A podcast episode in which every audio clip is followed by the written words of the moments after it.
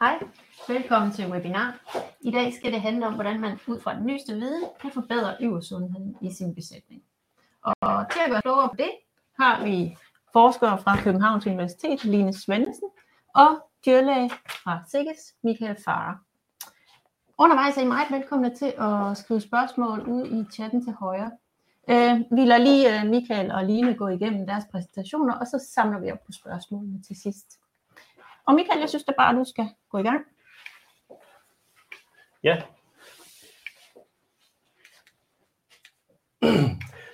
Vi starter med nogle spørgsmål. Beklager en lille teknik. Vi har delt præsentationen i to, og øh, først så vil jeg sige lidt om status på cellesalg. Når omkring tankcellesalg og øversundhed, så vil vi gerne lige snakke lidt om, hvordan får man god øversundhed, og så lidt, hvad kan vi se ind i DMS. Efter det, så, øh, så går Line videre, og hun vil fortælle noget om hendes forskningsprojekt. Og der har jeg tænkt mig at stille hende nogle spørgsmål og sige, jamen, hvad, hvad, er, det, der, hvad er det, der er vigtigt, og sige, jamen, hvad, hvilke faktorer øh, påvirker koen, og øh, når vi nu finder nogle ubetændelse, så vil nogen give mening at behandle. Og hvis vi endelig skal behandle, hvad skal vi så behandle med? Det ser jeg lige på senere. Så hvis vi lige skal se på tankcelletal i Danmark PT, det kan vi jo godt lide, så kan vi se her, den øh, grønne streg, som er den, øh, den seneste indvejning af mælk, jamen der kan vi se år for år, der går tankcelletallet simpelthen ned i Danmark, og det er vi rigtig, rigtig glade for. Hvis vi går lidt videre, så kan vi sige, jamen tankcelletallet, det er jo sådan set en indikator for yversundhed. Det er sådan, vi ser den rigtig meget, men vi skal se den sammen med leveringsprocenten. Øhm, fordi vi har jo alle sammen set de her artikler i øh, magasinet Kvæl, eller hvad det er, og så får vi, så får vi oplyst et eller andet tankcelletal. Men det her med, at tankcelletallet for eksempel er 100.000 til mejeri, jamen det er ikke det samme, som man har en god yversundhed i besætningen. Yversundheden i besætningen, den vurderer vi ud fra sådan noget som nyinfektioner i laktationen, nyinfektioner i goldperioden og kronisk inficerede køer. Og vi ser også på de førstkalskør, der kommer ind og kælder og ser, jamen første gang, at de bliver ydelseskontrolleret, hvad ligger der celletal på. Så, så det vi lige skal have fokus på her, det er, ja, vores tankcelletal i Danmark, det falder, men det falder ikke i samme tempo som, det, som målingerne ved ydelseskontrollen. Så kan vi sige det her med, vi kender jo alle sammen de her besætninger, der siger, jamen, nogen de gør ingenting, og de har super gode resultater. Så må vi sige, jamen helt grundlæggende, hvis, hvis man hører noget, der får utroligt til at være sandt, så passer det som regel heller ikke. Så de her to grupper af besætninger, der ikke gør noget, dem kan man ligesom sige, jamen, den ene gruppe, det er dem, som bare er super dygtige. De gør altid de rigtige ting. De gør det på det rigtige tidspunkt, og de tænker ikke rigtig over det, fordi de synes jo, jamen, det er jo normalt, at man skal gøre sådan. Så er der dem, der har gode nøgletal. Men, men når man så sidder og ser på, på deres nøgletal og går man lidt nærmere igennem, jamen, så vil man se, jamen, så er der fraseparering af mælk. Der er ikke så høj leveringsprocent. Der er kører kirtler, der rutinemæssigt bliver mærket fra. Der er en stor udskiftning. Der er måske mange øverbehandlinger i laktationen, eller man kører med massiv goldbehandling. Så bare husk det her, at at hvis der er nogen, der siger, at vi gør ingenting, og vi har super gode resultater, det hænger ikke så godt sammen. Der er altid en eller anden forklaring på de her resultater. Så er meget kritisk, når man ser på sådan en besætning. Så siger hvordan får vi god yversundhed, og hvad er god yversundhed? Jamen god yversundhed, det er jo, at vi har få nye infektioner og få kronisk inficerede køer i besætningen. Hvis vi går ind og ser lidt på de her risikofaktorer, fordi vi har en masse risikofaktorer ude i besætningen, der betyder noget om, nu den her ko den bliver inficeret. Og vi er meget tilbøjelige til, at, vi sådan, at når vi finder et eller andet, så, så har vi enormt stor fokus på, jamen det er lige fordi, at sengen ikke er ren, eller det er noget pattedøb, eller skal vi have en anden pattedøb, fordi så kan vi gøre noget. Det man skal tænke på, det er alle de her faktorer, det er risikofaktorer. Og de har ikke alle sammen, men der er nogle af dem. Vi har de her kofaktorer, det er dem, som Line hun vil, vil tale om senere. Så kan vi have noget strøelse. Vi kan have noget omkring desinfektion i sengene. Der kan være noget holdopdeling. Der kan være noget omkring hygiejne ved malkning ved sengene, ved gulvet, øh, opsamlingspladsen osv. Der kan være noget omkring nogle øh, malkeprocedurer. Siger, er der noget, vi kan gøre her? Risikofaktorer, det er jo typisk noget maskininduceret, som vi kan se på. Så kan der være sådan noget med, om, om man nu bruger vaccination, eller man for eksempel bruger patteforsejler, er også medvirkende til, til indflydelse på yversundheden. Her der vil lige tage nogle enkelte ud og, og lige øh, diskutere, og så, øh, og så kommer Line med nogle flere. Jamen helt grundlæggende, så skal vi have nogle renkør. Øh, nøglen til renkør, det er rene senge, gangarealer og opholdsarealer. Og det er sagt øh, rigtig, rigtig mange gange før, og det betyder rigtig, rigtig meget. Vi bliver nødt til at flytte vores forståelse af, hvad er rene køer. Øh, fordi når vi får køer ind til mælken, jamen hvis der er rigtig mange køer, som ikke er rene på patterne, når man skal tørre dem af, jamen så falder motivationen for dem, der malker, og det vil sige, at, at de bliver ikke så, så godt af, som vi egentlig gerne vil have det. Så man kan sige, at hvis man bruger organisk strøelse, så skal det tilføres dagligt, når køerne de er væk fra sengene. De her fantastiske systemer, der kører og strøger køerne på ryggen, når de ligger i sengene, de, øh, de duer ikke rigtigt. Så vi skal have køerne væk, og så skal vi have strøget, så der er tørt og rent, og der skal være tørt og rent, når vi når til den næste malkning. Som man siger, uorganisk materiale, det kan tilføres en til to gange om ugen, og så når man så ikke tilfører det, så river man det. Og man river det, fordi det giver bedre kokomfort, man får mere liggetid, og så får man udtørret det her sand, sådan så at, at det er tørt at ligge på for køerne. Så man kan sige, uafhængig af hvad det er, man gør, hvilke materialer man bruger, hvor tit man så reelt i sin besætning øh, strøger, jamen så skal vi have nogle køer, der ser ud som, øh, som de her, øh, som vi så kalder skurater 2.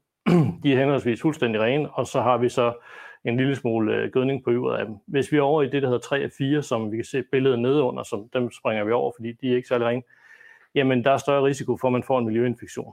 Så vi siger allerede her, der starter vi. Det nemmeste i verden, det er, gør noget med en maskine ud i stallen for at have nogle rene køer.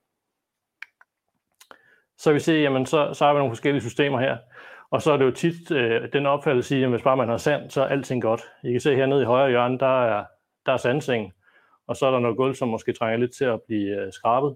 Så de kører her, hvis man ser på dem øh, ved mærkning, så, så har de aller, aller flest i disco 3 og 4. Det vil sige, at risikoen i den her besætning, hvilket også var tilfælde, for at få nogle miljøinfektioner, den er meget høj. Så har vi billedet op over til højre, jamen der har vi no, igen nogle kummer, men med halve piller i, hvor køerne de faktisk er rene, og sengene er rene, når de bliver hentet til mærkning. Og så til venstre, der har vi et andet sandsystem, og man siger, det gode ved det her billede, det er, jamen øh, den bagerste halve meter, den bliver revet ved hver, mellem hver malkning. Der mangler så noget sand i sengene, og det vil sige, at de her senge, de er forholdsvis mere våde, end hvis sengene er fyldt op med sand. Godt.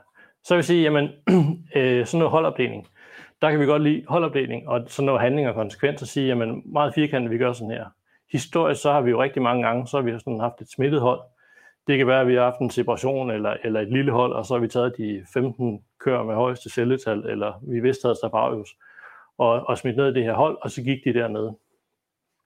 Så har vi set lidt på en hel del besætninger sidste år, men der var vi så se, at der var faktisk kun 1 ud af 86 besætninger, der havde sektioneret dyr øh, i forhold til celletal.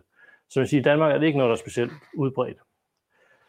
Øh, den holdopdeling skal selvfølgelig tages øh, i betragtning af, at, der, at køer kan deles op på grund af mange forskellige årsager, øh, andet end celletal. Så man skal ikke lave, begynde at lave holdopdeling i forhold til øvelsundet, hvis man så ødelægger nogle andre rutiner, man har i besætningen. Så man bliver nødt til at vægte lidt og sige, hvad er vigtigst i min besætning? Så heldigvis er der rigtig mange, der efterhånden, jamen de har et førstekaldshold, og tænker, jamen så er vi fuldstændig styr på det, fordi de er jo i orden, når de kælver. Men, øh, men hvis vi ser lidt på den her øh, ydelseskontrol, så kan vi se, at vi har kun øh, førstekaldskør her, og der, øh, der har vi nogle forskellige celletal, og vi kan se, at vi har en helt klump her, der er inficeret, og vi har jo faktisk nogle køer, der ligger over en million i celletal, selvom de går i et førstekaldshold, og i princippet skulle være ok. Og det vender vi lidt tilbage til, hvordan vi håndterer det, men bare lige som, som en påmindelse, husk det her med, at, at førstekaldskøer har ikke nødvendigvis altid lavt celletal, og, og den kan vi lige så godt håndtere tidligt, de her køer, fordi vi regner med, at de skal være i besætningen i lang tid så kan man sige, at øh, de her miljøbakterier, de, øh, de kan jo være rigtig trælse, og, og noget af grundlaget for en infektion med en miljøbakterie, den kan lægges i goldperioden. Og det man kan gøre, øh, tage en snak med sin dyrlæge og sige, at der er nogle af de her ting, vi skal gøre i min besætning. Den ene, det er patteforsejler. Den er med til at reducere øh, nyinfektioner i goldperioden med E. coli og ubris. Dem vil man ikke se i goldperioden, men i den efterfølgende laktation, der, øh, der vil man se det øh, der vil de komme til udtryk som klinisk hyperbetændelse på, et eller andet tidspunkt i laktationen, ikke nødvendigvis ligner konen en kælder. Så er det her med vaccination. Jamen, man kan vaccinere køerne mod forskellige øh, mastitis-patogener.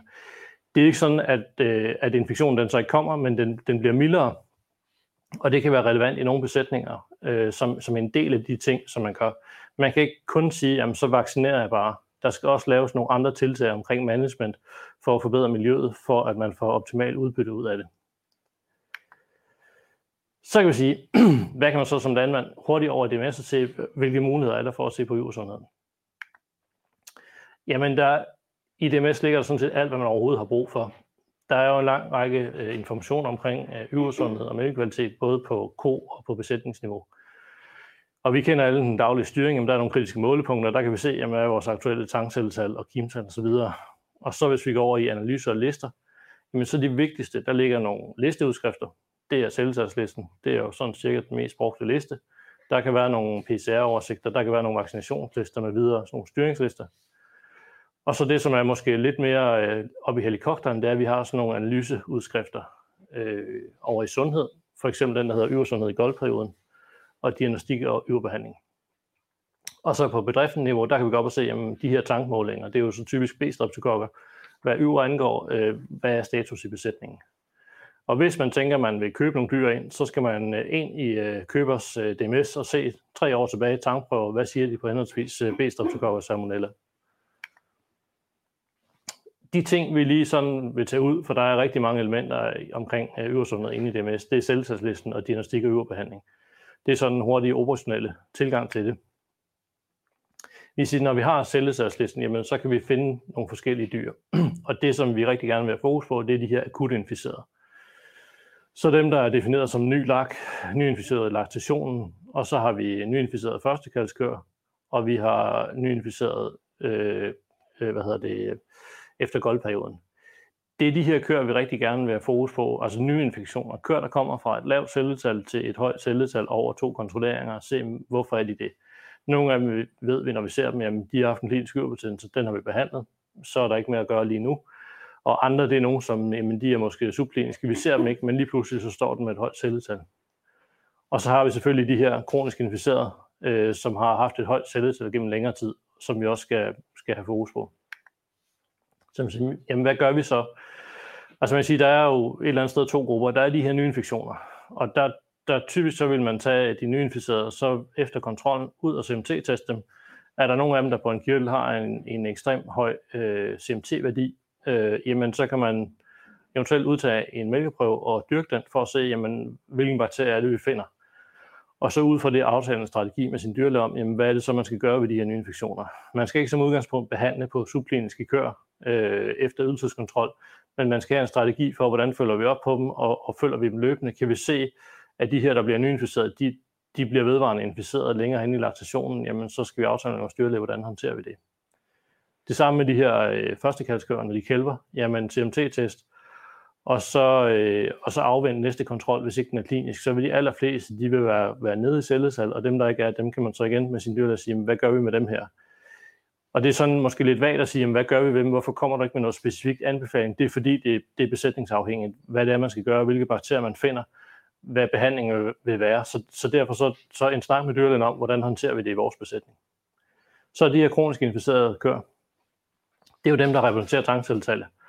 Og øh, når nu vi laver tiltag omkring øversundhed i en besætning, så laver vi nogle forskellige tiltag, og så går der tre måneder, og så siger landmanden, så det hjælper ikke noget med tankcelletal er det samme. Det er fuldstændig rigtigt og det bliver det ved med at være, indtil vi fjerner nogle af de her køer. Så, så dem skal vi ligesom have en strategi for, hvordan gør vi. Man kan sige, at de smitter andre køer potentielt, og så risikerer de at få en ubetændelse på et tidspunkt, og det vil Line vende tilbage til at sige, hvad gør vi så ved sådan en? Men det vi sådan som udgangspunkt kan sige, det er, at hvis vi har tre ydelseskontrol over 700.000 efter hinanden, så kan de ikke kureres, hverken med laktationsbehandling eller med goldbehandling. Så der skal man så overveje, om de her køer, de ikke skal have kode 60. Og en meget tilbagelænet model, det er sådan set, at, at når de kælver, og man går nykælverne igennem, jamen så pinpointer man lige de her køer, og så overvejer, hvor mange af de her kan vi tillade os at give kode 60 allerede ved kælvning, og så bare lade dem malke indtil, at de, øh, indtil de kan med, og så slagte dem, og så vil lige komme tilbage til, hvad vi gør, hvis, hvis de nu får ubetændelse. Så tre gange, så er det ud. Så øh, har vi over ser på den her, der hedder diagnostik og øvebehandling. og der har vi øh, nogle steder, hvor vi gerne vil have vores fokus. Oppe i venstre hjørne, der kan vi vælge, øh, hvad er det for nogle, hvad er det for nogle øh, parametre, vi gerne vil se på. Der er dyrkning og øverbetændelse, der er goldning og intern pattelukning. Men vi er egentlig kun interesseret i de to første, lige i den her kontekst, dyrkning og øvebehandling. Så over i højre side i top der, der kan vi se, hvor mange kælvinger er der per måned. Og det er fordi, at øh, det at have en kælvning, det er en risiko for at få en øverbetændelse. Så de måneder, hvor der er mange kælvninger, der vil vi potentielt også have flere øvebehandlinger over til venstre øh, side, der vil se, at der er de forskellige parametre, der er registreret. Dyrkninger, og behandling osv. Og, og så sådan set det allervigtigste, det her midt i, der kan vi se for det første, så øh, i den øverste del af figuren, der kan vi se, jamen, hvor mange registreringer er der per, øh, per laktationsnummer, hvor mange er der på første kals, hvor mange er der på anden kals, hvor mange er der på ældre kør. Og så øh, nedunder, der også er meget relevant, det er, hvor i laktationen er det. Er det fra 0 til 30 dage? Er det ind til 60 dage? Eller er det sidste i laktationen, at, at vi har nogle problemer? Men sige, her hvor vi skal have fokus i forhold til tidshorisont, det er, øh, det er hvor i laktationen der er. Så vi går lige et skridt videre, og så, øh, så tager vi de her igen og siger, jamen øh, det vi har valgt heroppe i venstre hjørne, det er øvebehandlinger. Så har vi, hvor mange behandlinger, der ligger per måned.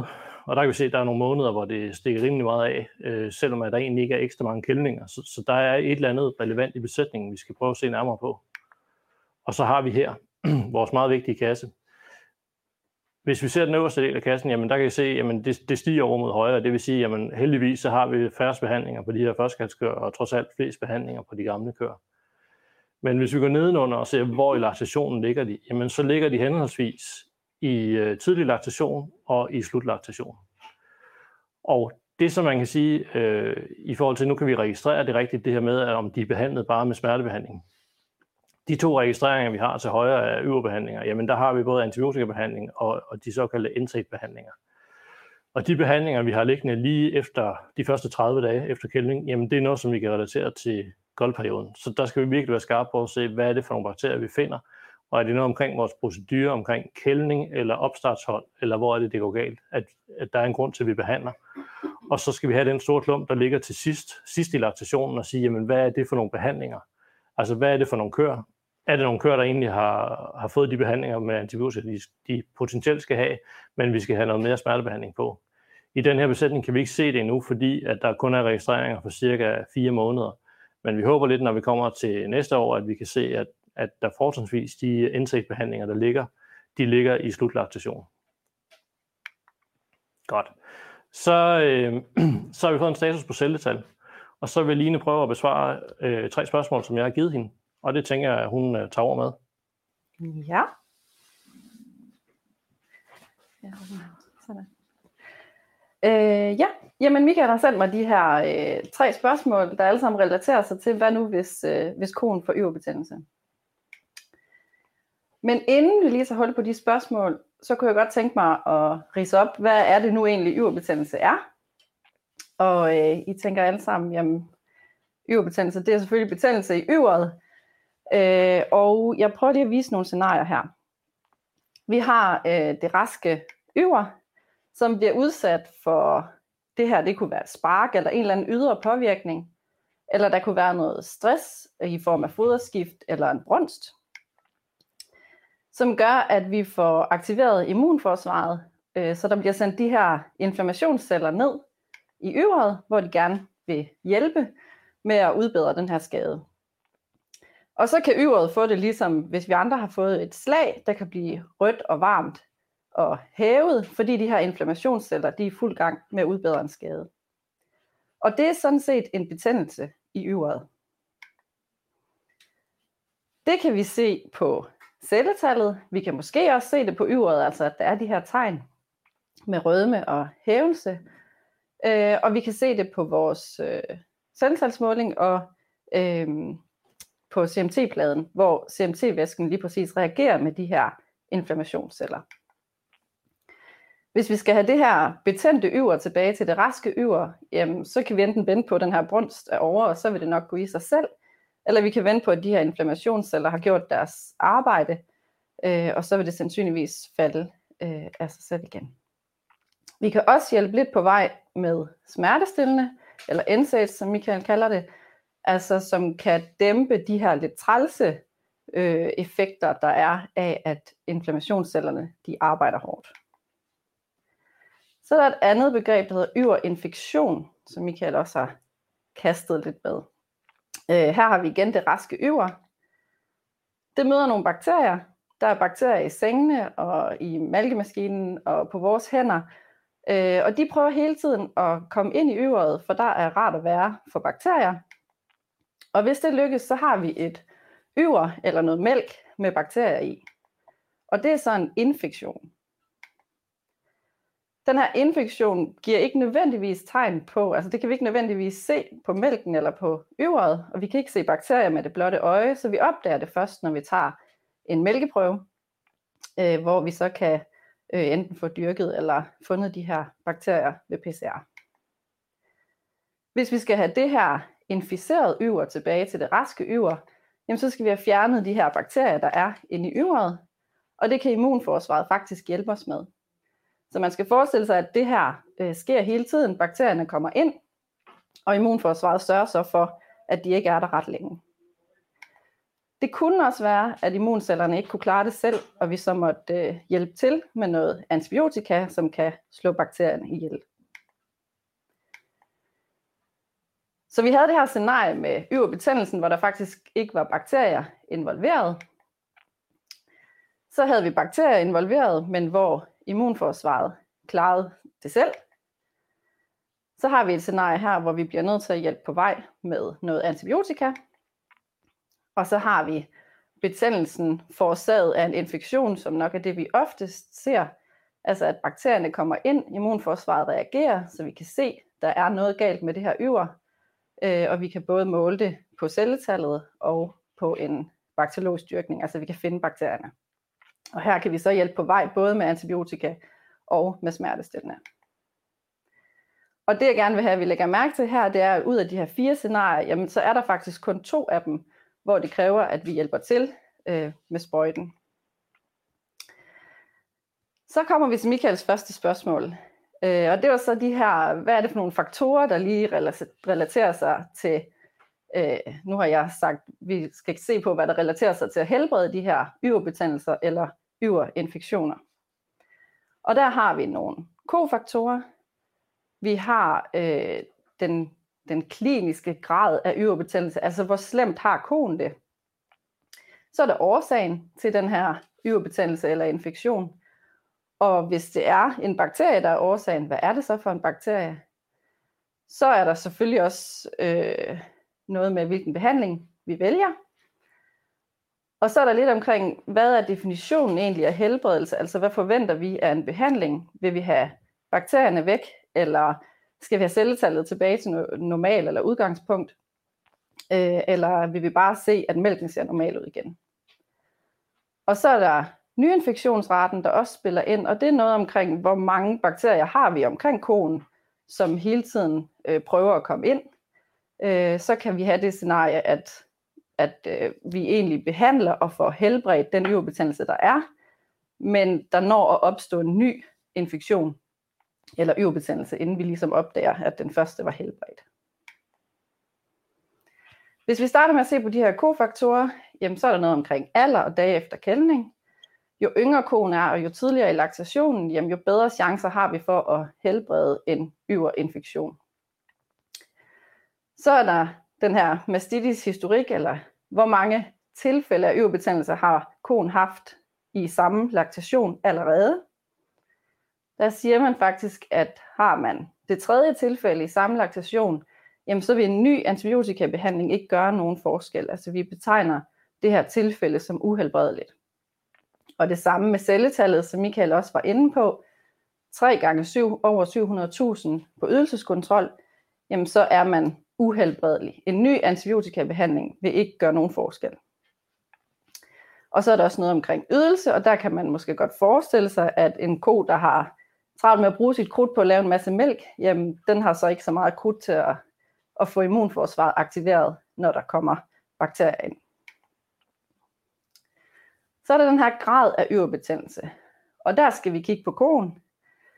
Øh, vi arbejder i tre grader den milde øverbetændelse, hvor der kun er noget at se på mælken, og så den moderate øverbetændelse, hvor der også er de her inflammationstegn på øveret, altså det kan være rødt og varmt og hævet. Så længe vi arbejder i de to grader, øh, så kan vi faktisk godt forsvare og vente op til 24 timer med at give en antibiotikabehandling, øh, med det formål at få en, en diagnose, altså finde ud af, hvad er årsagen til den her øverbetændelse.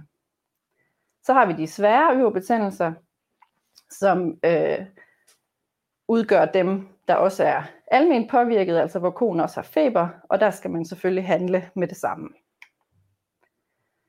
Så er der noget omkring årsagen, og der er det vigtigste jo, at behandlingen passer til den årsag, der er. Så hvis yverbetændelsen er forårsaget af stress eller skade, eller gærceller, eller der er kommet bakterier ind, som allerede er blevet slået ihjel af immunforsvaret, jamen så hjælper det altså ikke noget at give en antibiotikabehandling. Er der nogle bakterier til stede, men det er E. coli eller Klebsiella for eksempel, som per definition ikke er følsomme for penicilliner, jamen hvis vi så skal behandle, så skal vi have noget, der er mere bredspektret end penicillinerne. Og så kan vi have de her penicillinfølsomme bakterier, øh, som er de fleste stafylokokker og streptokokkerne, øh, og det er så dem, vi kan ramme med penicillin. Så kommer vi til Michaels andet spørgsmål her, hvordan finder vi så de køer, som skal behandles? Øh, og der skal vi som udgangspunkt vente på, at vi ser nogle af de her tegn på, at der er yverbetændelse øh, i mælkestallen for eksempel. Vi skal have kigget på konen. Vi skal have taget stilling til, øh, om det er en af de her kronisk inficerede køer, som man måske har skrevet op på tavlen. Øh, en af dem, der havde øh, over 700.000 øh, ved de sidste tre kontrolleringer, øh, så skal den måske bare have smertestillende, den her ko. Så skal vi have kigget på, hvordan har koen det? Er det de her grad 1 og 2, altså mild til moderat øverbetændelse, hvor vi godt kan tillade os at vente på diagnostikken, eller står vi med en alvorlig ubetændelse, hvor vi skal i gang med noget behandling med det samme. Og så skal vi have fundet ud af, hvad årsagen er, og eventuelt fundet ud af, hvad det er for en bakterie, der er til stede, og det kunne så være via dyrkning eller en on-farm test. Hvis vi ligesom får valgt de her rigtige tilfælde ud, hvor det giver mening at behandle med antibiotika, så kan vi faktisk reducere vores antal af behandlinger med 50%. Her er lige et eksempel på, hvordan man kunne gøre det i praksis. Hver eneste gang, der bliver malket, jamen så foregår der jo faktisk en screening, hvor I holder øje med, om der er nogle tegn på, at der er yverbetændelse hos de her gør. Og hvis vi starter nede for neden, jamen så har vi igen den her alvorlige yverbetændelse, hvor vi skal have taget en prøve og givet noget smertebehandling eller NSAIDs med det samme. Og så følger vi ellers den plan, dyrlægen nu har lavet for de her tilfælde.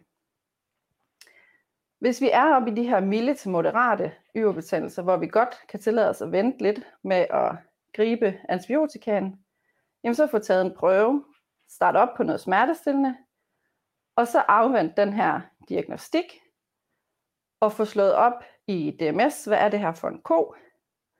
Øh, og er det den røde ko heroppe, det er den, der står på tavlen med øh, Staph eller tidligere øh, tilfælde i samme laktation, jamen så kører vi videre med smertestillende. Har vi den grønne ko, som egentlig er en, en behandling værd, jamen så skal vi afvente og se, er der nogle bakterier her, som vi kan behandle. Og hvis der ikke er det, eller hvis det er de her øh, E. coli eller Klebsiella, som vi kalder gram-negativ, jamen så fortsætter vi på smertestillende, og selvfølgelig, hvis konen ændrer øh, klinisk billede, altså hvis den pludselig bliver alvorligt syg, jamen så skal vi selvfølgelig følge planen for alvorlige yverbetændelser. Men det er altså kun, hvis vi finder de her penicillinfølsomme bakterier i prøven, at vi så vil fortsætte med en penicillinbehandling. Hvis vi er kommet så langt, hvordan skal vi så behandle? Og det er besætningsspecifikt. Og det er det jo, fordi vi har alle de her forskellige faktorer, der påvirker, hvordan helbredelsen bliver. Og behandling er jo kun en, en af dem.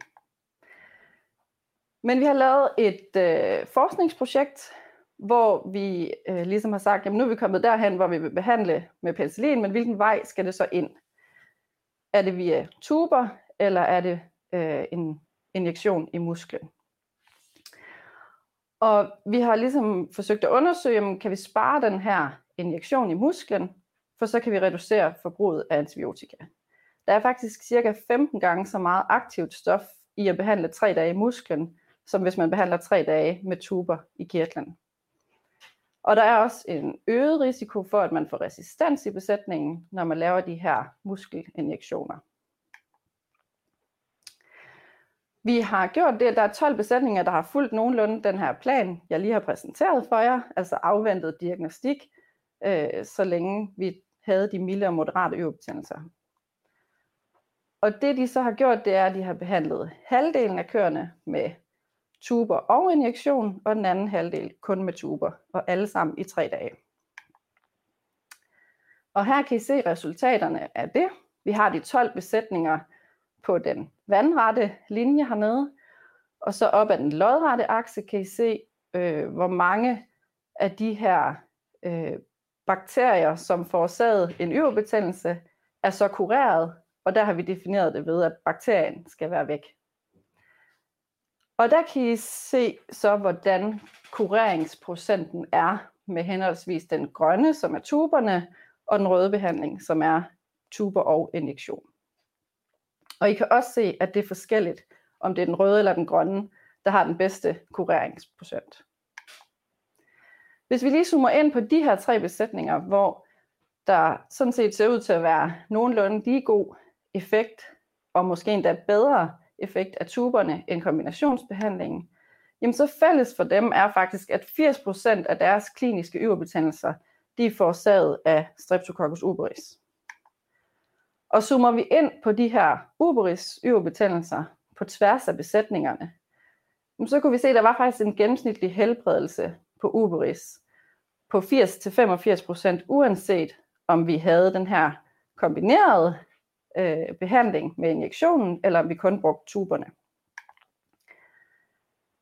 Så sådan umiddelbart kan Streptococcus uberis øh, lige så godt behandles med tuber alene, frem for at putte injektionen på.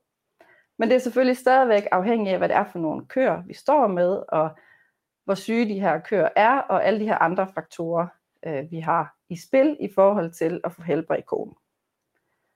Og det var sådan set ordene fra mig. Godt. Jamen, øh, tak skal I have begge to. Øh, og jeg kan se, at der faktisk allerede er kommet et spørgsmål, og det er Michael, der spørger, øh, og det tror jeg næsten skal være dig, Michael, der svarer på det, om øh, patteforsejlingen kan stå alene uden gulvbehandling med antibiotika. Ja, altså udgangspunktet er jo, at de køer, som vi så vælger kun at bruge patteforsejler til, det er køer, som ikke er inficeret. Og først så tjekker man dem på sin uh, celletalsliste og siger, at de sidste tre kontrolleringer, der har de haft et lavt celletal. Og når man siger lavt celletal, hvad det, det kommer an på laktationsnummeret, men hvis nu vi siger for eksempel førstkalskør under 50.000, så laver vi en CMT-test på dagen, vi kolder den, og hvis der ikke er nogen problemer, jamen så er det patteforsejler alene. Det skal jo så siges, at hygiejnen, når man bruger patteforsejler, den skal være top. Og der er sikkert landmænd, der har prøvet ikke at have, eller have det problem, hvor hygiejnen ikke har været top, og det betyder så, at den ko, man får sprøjtet et par kolibakterier ind med sammen med patteforsejleren, den dør altså. Så, så det er igen, vi var tilbage lidt på det der hygiejnespørgsmål, hygiejnen skal være top. Men øh, vi kører et projekt her omkring goldning, og der vil vi se på selektiv goldning, og det kører vi sådan set nu, men nu kører vi ned på selektiv goldning på kirtelniveau. Og det vil sige, at vi vil simpelthen udpege enkelte kirtler, der skal goldes med antibiotika, og øh, så suppleres med patteforsejler. Så den korte version er, ja, det kan man godt. Godt, tak skal du have. Og nu må I jo altså endelig skrive spørgsmål øh, derude, mens I har chancen. Øhm, men altså kunne jeg da godt tænke mig at høre dig, Line. Det lyder som om, at, øh, at systematik det er ret meget alfa og omega i det her. Kunne du sådan komme med et eksempel på, hvordan kan man indføre en systematik i forhold til det her med yderbehandling, behandling eller ikke behandling? Ja, øh, nu har vi jo afprøvet det i 12 besætninger, og de fleste steder, der er det malkepersonalet, som jo står med det øh, flere gange om dagen, øh, der har noteret i et schema, hvad har der været af yverbetændelser, hvad tid var det, hvor slemt var det, altså putter de her grader på, og så får de taget en mælkeprøve med det samme.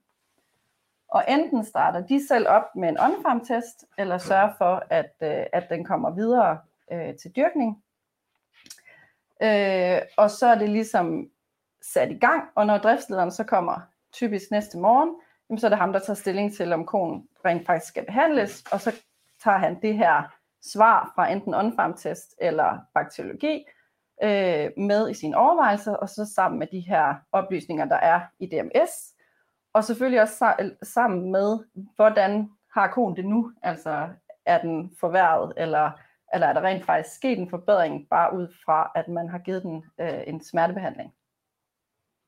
Godt. Hvis man lige skal kommentere på Lines resultater, så de besætninger, der fortrinsvis lå til højre for midten, det var dem, hvor vi kunne se, at der var, der var måske bedre effekt af at behandle både med, med injektion og med tuber. Og det er også ret karakteristisk, at vi nok er over i sådan nogle stafylokok malkeoverførte bakterier, og, og det er også lidt det, vi gerne vil argumentere for at sige, jamen vi skal ikke behandle på dem. Så er det sådan set lige meget, om vi bruger kombinationsbehandling eller tuber eller injektion, men, men det er simpelthen udtryk for, at vi er svært ved at kurere dem. Så det skal vi lige tage lidt i baghovedet, når vi siger det her, men så skal vi ikke bare blive ved med at behandle på den samme måde, fordi ellers så kurerer vi dem ikke. Vi skal nok se lidt mere på igen, som lige siger, kofaktorerne. Hvad er det for nogle køer, vi egentlig skal behandle på?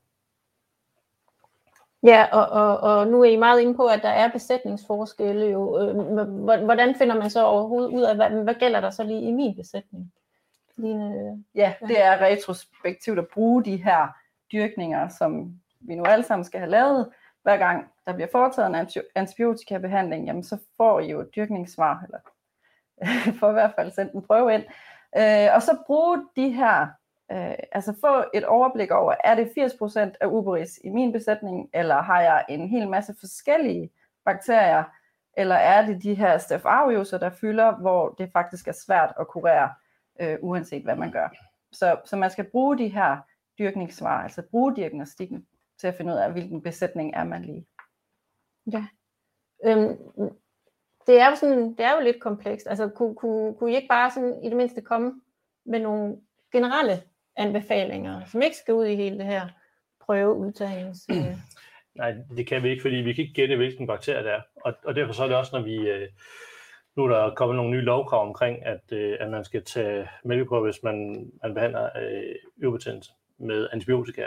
Og, og de her prøver, de skulle gerne køres på, altså man laver almindelig bakteriologi, altså man kan også køre det her PCR, men det der med PCR, det er, at vi får i princippet 16 svar ud, og så skal vi gætte, hvilken bakterie, der oversætter 20% Så derfor vil vi gerne have dyrkninger, så vi har præcis, hvad er det for en bakterie, der var i den her ko, der havde hyperbetændelse. Og så kan det jo ændre sig over tid. Altså det kan jo ændre sig med årstiden og så videre. Vi ved jo selv, hvordan cellesalget svinger, svinger, man kunne da godt gætte på, at i løbet af sommerperioden, der vil der nok være mere ubris, end der måske om vinteren. Så, så man skal sådan med et eller andet interval sammen med sin dyrlæge ligesom evaluere, har vi en rigtig strategi. Og så bruge de her nu snakker vi rigtig meget behandling, men bruge de her øh, mælkeprøvesvar til at sige, hvor er det, vi skal lægge vores fokus på forebyggelse. Og så er vi lidt tilbage til det, vi talte om tidligere omkring uh, hygiejne og vaccination og pattebesejr osv. osv., osv. Okay. Øh, og, og nu spørger Torben, jamen, altså, hvis man nu finder ud af, at man har øh, Staph aureus, kan man overhovedet kurere dem, øh, eller, eller ligger de simpelthen bare øh, latent i, i koen? Altså, øh, det har jo tit været sådan, at, at så har man tænkt, jamen, så prøver vi at behandle med noget andet. Så behandler vi med noget bredspektret, så prøver vi at slå dem ihjel. Men, men hvis man laver det samme setup, som Line har lavet, hvor hun afprøver nogle forskellige behandlinger, så vil man faktisk se, at, at hvis man nu prøver at behandle det med noget andet, der ikke er penicillin, jamen øh, sandsynligheden for, at man kurerer de her køer, den, den er meget, meget lille. Og man skal tage cirka 10-12 dages interval, skal man tage tre prøver på en ko, for at finde ud af, om den har Aarhus eller B-streptokokker eller ej. Så, så bare det, at man tager en prøve, og der ikke er noget Aarhus i, er ikke det samme, som der ikke er om to dage efter. Så det vil sige, hvis man har fundet en ko, der er positiv på Aarhus, jamen, så skal man regne med, at det er den forever. Og så er det, man skal overveje det her med, skal den blive her, eller skal den, skal den væk? Okay. Og så spørger øh, Sofia med sår på pattespidserne. Hvad skyldes det? Er det også involveret i det her hyperbetændelseskompleks? Altså, det kan være flere ting. Det kan være noget maskininduceret. Det kan være, at ens malkeanlæg det er, ikke er indstillet rigtigt, så, så pattespidsvakuum det er ekstremt højt, at maskinen sidder på længe, at omkoblingen står for lavt. Det kan være noget kemi, Øh, det kan være om vinteren, hvis man pattedøber og køerne går udenfor. Øh, det kan være helt almindelige øh, kokopper. Så der er nogle forskellige muligheder. Og så skal man se rigtig meget på, er det alle kører, er det bestemte grupper af kører, er det et hold af kører, øh, eller hvordan er det fordelt. Godt. Øh, Michael, du var rigtig meget inde på, at, øh, at øh, den her udskrift i DMS øh, med diagnostik og yverbehandling, det er et super godt værktøj, og du gennemgik den også lidt her. Men hvis man nu gerne vil have en lidt øh, mere øh, indgående vejledning i at bruge den, hvad, er, der, er der noget hjælp at hente et sted? Jamen, der ligger inde på CSTV, der ligger der nogle forskellige vejledninger. Der ligger også en vejledning til den her. Ja. Øh, og jeg vil sige, som, som, sådan, som landmand oversnat, altså selvtagslisten og den her øh, øvebehandling af diagnostik, får et overblik over, som jeg sagde tidligere, hvor ligger de og hvad er det for nogle køer. Øh, og så arbejde baglæns for det. Godt. Super.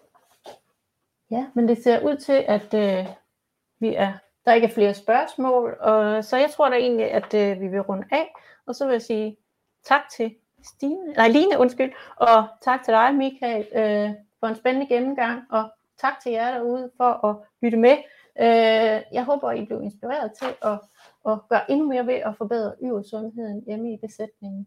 Og hvis I skulle have lyst til at se det her webinar igen, så kan I finde det på www.sikkes.tv. Tak for i dag.